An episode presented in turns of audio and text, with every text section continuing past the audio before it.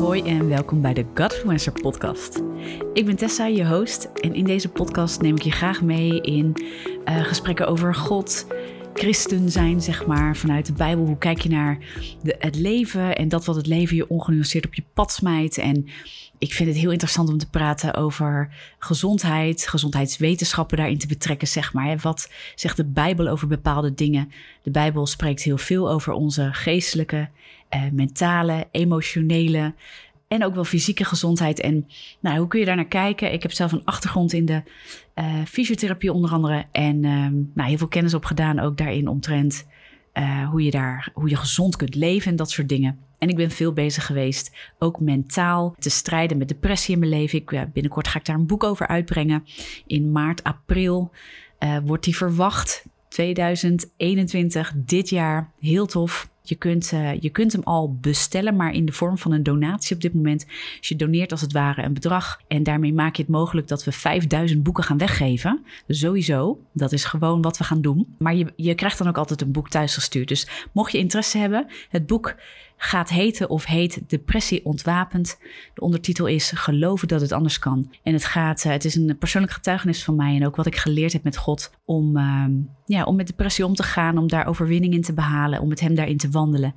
Uh, tot op de dag van vandaag. Dus ja, dat is een boek wat bemoedigt, waar ik heel veel eh, hoop mensen mee te mogen helpen en te laten zien ja, hoe ik daar met God doorheen ben gegaan. Uh, anyway, waar ik het ook met je over wilde hebben, en daar heb ik over gedeeld op, uh, op onder andere Instagram en Facebook afgelopen week, is dat ik te maken had met wat kritiek. En kritiek ja, hoort bij het leven, maar sommige vormen van kritiek die lijken er meer op dat iemand dat brengt om, ehm, ja, om het hebben van kritiek. dus om je eigenlijk onderuit te willen schoffelen of je continu erop te willen wijzen dat je het allemaal vooral niet goed doet en niet ter opbouw. En begrijp me goed, want ook dat mensen durven zeggen: Hey Tess, volgens mij zit je hier verkeerd. Of uh, volgens mij moet je daar eens anders naar kijken. Of ik twijfel hierover. Of ik denk dat je nu een richting op gaat. Dat voelt voor mij uh, niet alsof je goed zit. Weet je, dat is niet leuk om te horen. Maar dat kan wel liefdevol zijn. Dat mensen echt tot doel hebben dat je, um, nou, ik in dit geval met de boodschap die ik naar buiten breng, dat ik op de goede weg zit. Dat ik het juiste breng hè, in, in het licht van Gods waarheid. Ook de waarheid, zeg maar, breng. De liefde van God laat zien daarin. Dat vind ik misschien ook wel eens moeilijk dat ik denk, oeh, En, de, dat, moeten we eigenlijk, vind ik wel overwegen. Ik vind zelf ook altijd dat ik dat moet overwegen. Uh, het ligt er ook aan, nou ja, wat, waar iemand mee komt natuurlijk. Maar vooral de manier waarop mensen met kritiek komen, vind ik soms nog veel belangrijker dan dat wat er in de kritiek wordt gezegd. Uh, dus we zijn heel blij met bemoedigende boodschappen. Je doet het goed en wat gaaf wat je allemaal vertelt. Dat is natuurlijk ontzettend opbouwend, maar als je niet uitkijkt, vooral opbouwend voor je eigen vlees. um, dus zeker als je, uh, net als ik, een, een, boodschap brengt waarbij je mensen iets wilt meegeven vanuit het woord van God, dan wil je ook dat dat althans ik wel, dat het gedragen wordt in de liefde en de waarheid van God. En de waarheid, ja, die kan soms scherp zijn. Uh, en ook als mensen daar iets uh, ja, anders over denken en de moed hebben om je daarop aan te spreken en te zeggen: God, Tess, dit en dit zeg je. Uh, maar ik denk er anders over. Ja, daar heb ik wel heel veel respect voor. Ook al is dat niet altijd makkelijk om te horen. Misschien omdat ons vlees heel graag positief bevestigd wordt en heel veel moeite heeft met misschien wel de correctie of horen dat het anders zit. Nou, ik kreeg een bepaalde vorm van kritiek en het was vooral de manier waarop. Ik had eerder met deze persoon te maken gehad en ik geloof ergens absoluut dat deze persoon um, ja, zoekt naar Gods waarheid, maar dat zo straf brengt en alleen maar op momenten iets uit dat uh, ik het fout zou doen of iets niet goed zou doen. Alleen dat uh, naar mij toewerpt, uh, daar niet over in gesprek wil, maar continu eigenlijk met, ja, zoals ik dat dan noem, bijbelteksten gaat slaan, vind ik een gesprek heel moeilijk worden. Nou, dat is een beetje de situatie. En uh, ik kan heel erg uitweiden uh, over waarover het ging. Maar voor mij is het vooral om eens met je te delen, ja, de context. Want mensen, ja, als ze met, met dingen komen, sommige mensen delen hun levensverhaal, sommige delen Um, nou, dat ze het heel fijn vinden, opgebouwd worden door, door de boodschap. En anderen die hebben vragen, oprechte vragen. En sommige mensen hebben moeite met bijvoorbeeld een uitspraak die ik doe. En dat mag, weet je, dat moet ook kunnen mogen. Daar zijn we ook broeders en zusters voor in Christus, weet je, dat moet kunnen. En uh, de vraag is dan alleen, als dat heel erg vijandig lijkt te zijn... en daar zit voor mij iets wat ik gewoon eens met je wil delen, van, vanuit het proces. Ik ben ook lerende hierin. Ehm, hoe kunnen we daar dan naar kijken? Want de Bijbel zegt ook dat we als broeders en zusters in Christus, dat we de liefde moeten laten zien aan elkaar. Maar liefde is ook rechtvaardig, liefde is heilig en liefde zoekt de waarheid. dus dat je in liefde elkaar ook benadert op iets waar je misschien anders over denkt en uh, je het belangrijk vindt dat de ander ook daarop gescherpt wordt, dat moet mogelijk zijn. De vraag is wel, welke relatie heb ik met de ander? En uh, waar sta ik, sta ik zelf in het leven? wat doe ik in het leven dat ik vind dat ik daar nu een uitspraak over moet doen? Wij in Nederland zijn nogal gewend dat we overal een mening over mogen en kunnen hebben. Zijn heel erg gewend, zeker op social media, om dat uit te spreken. Maar ik ben het er niet altijd mee eens dat we uh, ons toe-eigenen, dat we een positie zouden hebben om die mening altijd maar uh, op iemand te gooien. Dat is, uh, dat is eigenlijk helemaal niet zoals we ernaar zouden moeten kijken. Als ik de Bijbel zie, dan uh, wordt er echt wel gewogen nagedacht over mensen die bepaalde inspraak hebben in de levens van anderen. Paulus spreekt regelmatig de gemeentes in Korinthe, in Efeze en dat soort dingen. Die plekken die spreekt hij toe. Maar die heeft hij ook opgericht. Daar heeft hij een positie in, daar heeft hij een relatie mee. Hij kent die mensen. Hij weet hun wandel en handel met God. En hij doet niet zomaar een uitspraak omdat hij ergens uh, losse flarden ziet langskomen van mensen die hij niet kent. Of waar hij niet van weet wat de bediening bijvoorbeeld daarachter is. Of wat de intentie en motivatie of uh, nou, de roeping, zo je wil. Uh, hè, hoe, hoe we het ook willen noemen, maar wat de diepe beweegreden is en wat iemand ervaart in zijn relatie of haar relatie met God, uh, waarop diegene iets uitdraagt. Nou, en uh, ik denk dat dat uh, de context is waarin ik probeer te leren en te kijken van hé, hey, nou wanneer uh, kijk, ik vind dat iedereen die, die de moed heeft dus om iets bij me neer te leggen, vind ik dat ik daarnaar moet kijken en dat moet kunnen overwegen. Maar sommige mensen die heel kritisch zijn, dan heb ik het dus over wat ik nu meemaakte. Dus heel hard. Kijk, en dan kun je het inpakken met lieve zuster. Um, en dan vervolgens uh, heel, heel pittig een bericht uh, neerzetten. Dat, dat is, daar zit geen liefde in. Dus je kunt iemand zeggen van lieve zuster en vervolgens knetterhard met de Bijbel gaan slaan. Maar daar in zichzelf zit geen liefde. Je hoeft voor mij ook niet um, een heel wollig verhaal te houden. Je mag gewoon wel direct zijn en eerlijk. Maar vraag ook even aan de ander. Laten we uitkijken met aannames doen. Ik moet daar ook op letten hoor. En dat is zeker op social media een lastig ding soms. Maar ik denk dat we soms ook wel moeten uitkijken met de aannames die we doen. Uh, Instagram, Facebook, podcast, notabene, uh, eigenlijk alles wat we de online wereld ingooien. Ja, dat is maar een deeltje van het leven van iemand. En ook soms, of heel vaak, ook maar een deeltje van de algehele boodschap die iemand draagt, bijvoorbeeld. Hè. Zeker zoals in mijn geval, dat ik een, een boodschap uitdraag waarin ik ervaren heb dat God me roept om dat te doen. Uh, vaak zijn we geroepen in een bepaald gebied of ligt er iets op ons leven, zo je wil, hoe je het, nou ja, hoe je het ook noemt. Ja, daar zomaar inspringen van buitenaf zonder dat je een relatie hebt met iemand, uh, zonder dat je verder gesproken hebt met iemand of überhaupt geïnteresseerd bent in, hé, hey, wat is jouw relatie met God? Waar kom je vandaan? Uh, wat leeft er allemaal bij jou? Gelijk inspringt op iets waar je het niet mee eens bent en daar heel hard op gaat mappen. Ja, dat maakt het heel moeilijk om in gesprek te gaan en samen tot opbouw te komen.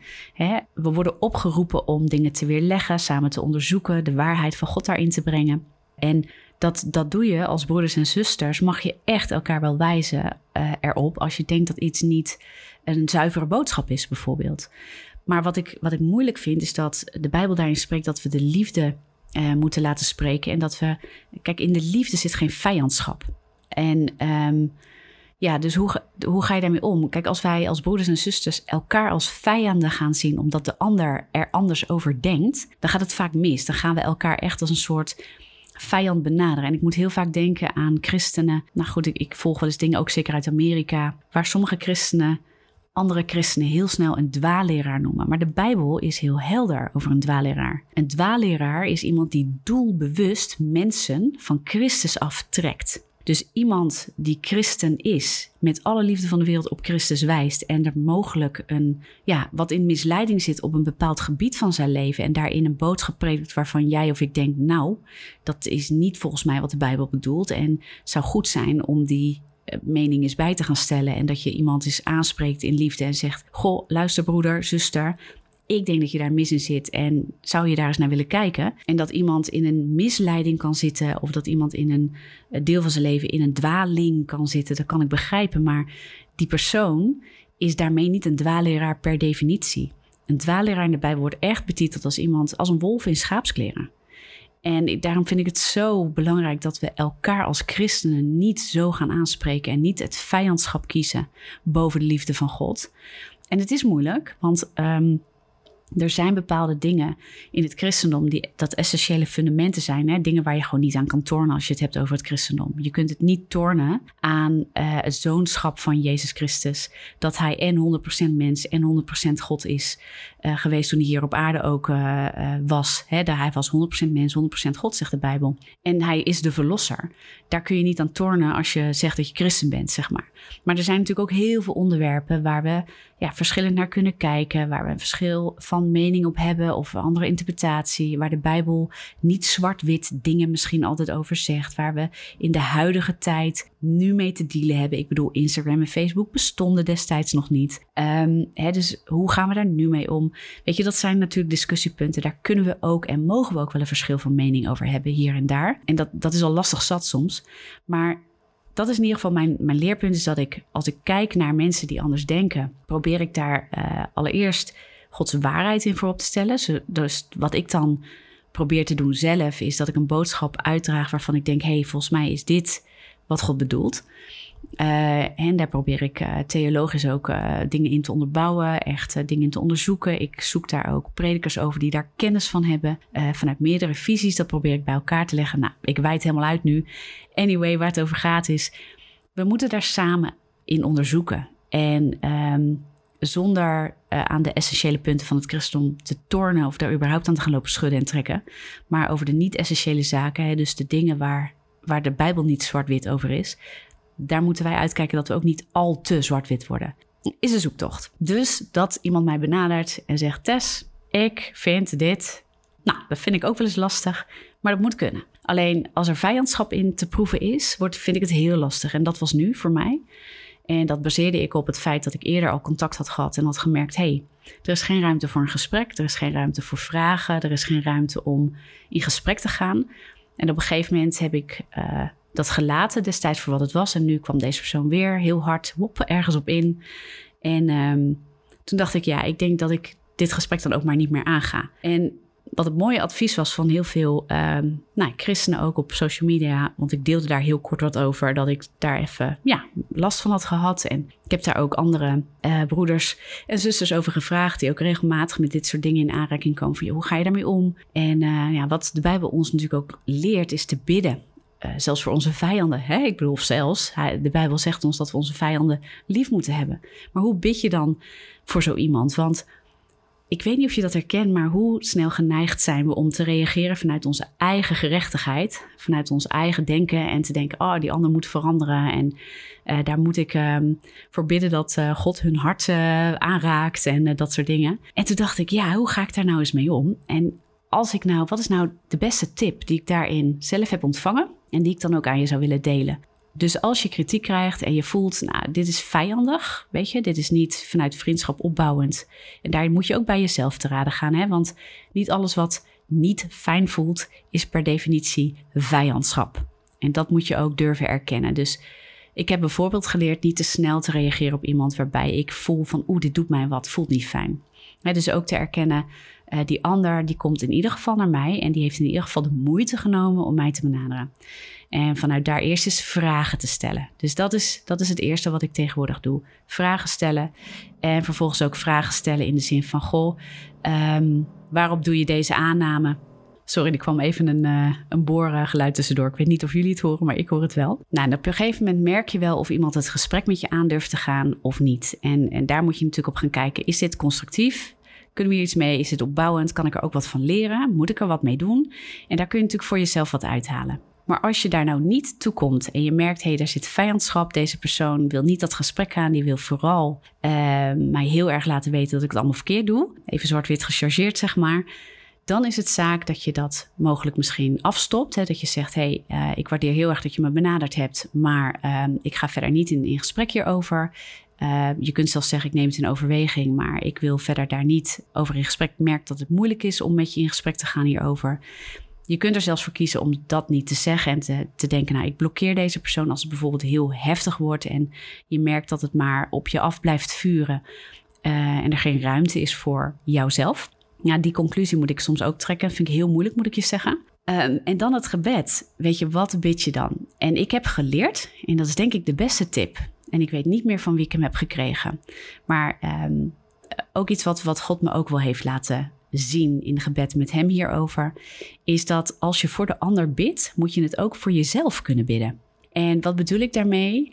Als ik bid voor de ander, oh Heer, raak het hart aan, moet dat met dezelfde intenties zijn als wat ik het over mezelf zou bidden. En dat betekent dat je de intentie, dat die, dat die uit liefde is. Niet uit jouw eigen pijn en frustratie en eigen gerechtigheid, maar dat je zegt, Heer, Um, raak wees met die persoon, zegen die persoon, wees met, uh, met die persoon in alles wat hij of zij doet. Ja, vorm ons allebei. Vorm die persoon, ook al zijn we het nu niet eens, ook al zit daar uh, iets wat lijkt op vijandig, uh, vijandigheid. haal dat weg, haal dat weg uit ons midden. dat zou je dus ook op die manier kunnen bidden. En niet alleen haal de vijandigheid bij de ander weg, maar haal de vijandigheid die tussen ons heerst, haal dat weg, Heer. Breng dat eventueel tot herstel of ga in ieder geval met ieder ons weg, zodat we wat we doen, dat dat tot glorie is van u. En als je het op die manier kan doen, denk ik dat je, uh, dat je heel goed en heel constructief, heel liefdevol en zegenrijk kan bidden voor iemand anders. Dus als je bidt en woorden uitspreekt, uh, moet je datzelfde gebed kunnen bidden voor jezelf. Dus de woorden die je uitspreekt en de intentie die je daarbij hebt, moet je ook kunnen voelen richting jezelf. Uh, of je zou ook kunnen zeggen dat moet je ook kunnen bidden voor iemand waar je goed mee bent. Dus het is zo gevaarlijk als we gaan zeggen: Oh Heer, verander de ander. Wat misschien soms helemaal op zijn plek zou kunnen zijn. Dat het goed is als God de ander daarin mag aanraken. En dat vijandschap plaats maakt voor liefde, ook bij de ander. Want laten we eerlijk zijn, hè? Uh, dat merk ik ook bij mezelf. Als ik frustratie dragen of zelfs vijandschap voel naar iemand, uh, dat is niet van God. Dat wil ik ook niet. En daarom zeg ik ook, als je dat bij jezelf hebt, moet je er net zo goed voor kunnen bidden. Moet je het ook kunnen aanpakken en God het laten aanpakken in je eigen leven. Maar dat was wel een tip waarvan ik denk, oh, ik heb nog heel veel te leren in het omgaan met kritiek. Het filteren van wat is kritiek om mij onderuit te halen? Wat is kritiek die eigenlijk ten diepste tot opbouw is? Waarin geef ik gehoor aan wat iemand mij stuurt? Wat moet ik loslaten? Weet je, daar zit natuurlijk een, een ding in. Hoe ga je om met kritiek? Maar vervolgens ook, dit is hoe bid ik voor die mensen? En dat vond ik een mooie, ja, mooi leermoment, is dat, dat ik dat eruit haalde.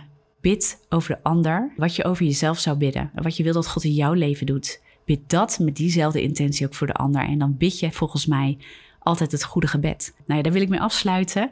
Daar wilde ik eens over delen. Er waren echt vragen op uh, social media van Tess. Ja, wat mooi dat je daar ook iets over deelt. Maar ik zou ook eens willen weten, hoe ga je daar dan mee om? En nou, zo ga ik er tot op heden mee om. En uh, joh, je mag me daarover benaderen nog steeds. Ook op Instagram, op Facebook. Ik ben te vinden op uh, Tessa van Olst. Maar ook als je vragen hebt, delen in dit soort dingen. En leren in dit soort dingen doen we echt samen. Ik ook gewoon nog elke dag. En... Anyway, ik wil je er heel erg mee zegenen. Ik vind het mooi om zoiets ook eens te delen, gewoon vanuit mijn eigen leven, vanuit mijn eigen proces. Uh, en ook dat jullie daar heel vaak om vragen, steeds meer van God, Tess. Deel eens uit je eigen leven gewoon, hoe ga jij met dat soort dingen om? Dus bij deze, hele goede, hele fijne dag. En uh, nou ja, check in ieder geval ook even mijn website uh, wat ik in het begin zei, het boek, stel dat je dat wil hebben. Uh, nu kan je het uh, nog niet pre-orderen, maar wel met een donatie doen. En je helpt daarmee gelijk ook de missie. Dus dat zou super tof zijn. En als ik je ergens anders spreek op social media, schroom niet om me even aan te schrijven. En hier spreek ik je hopelijk weer snel.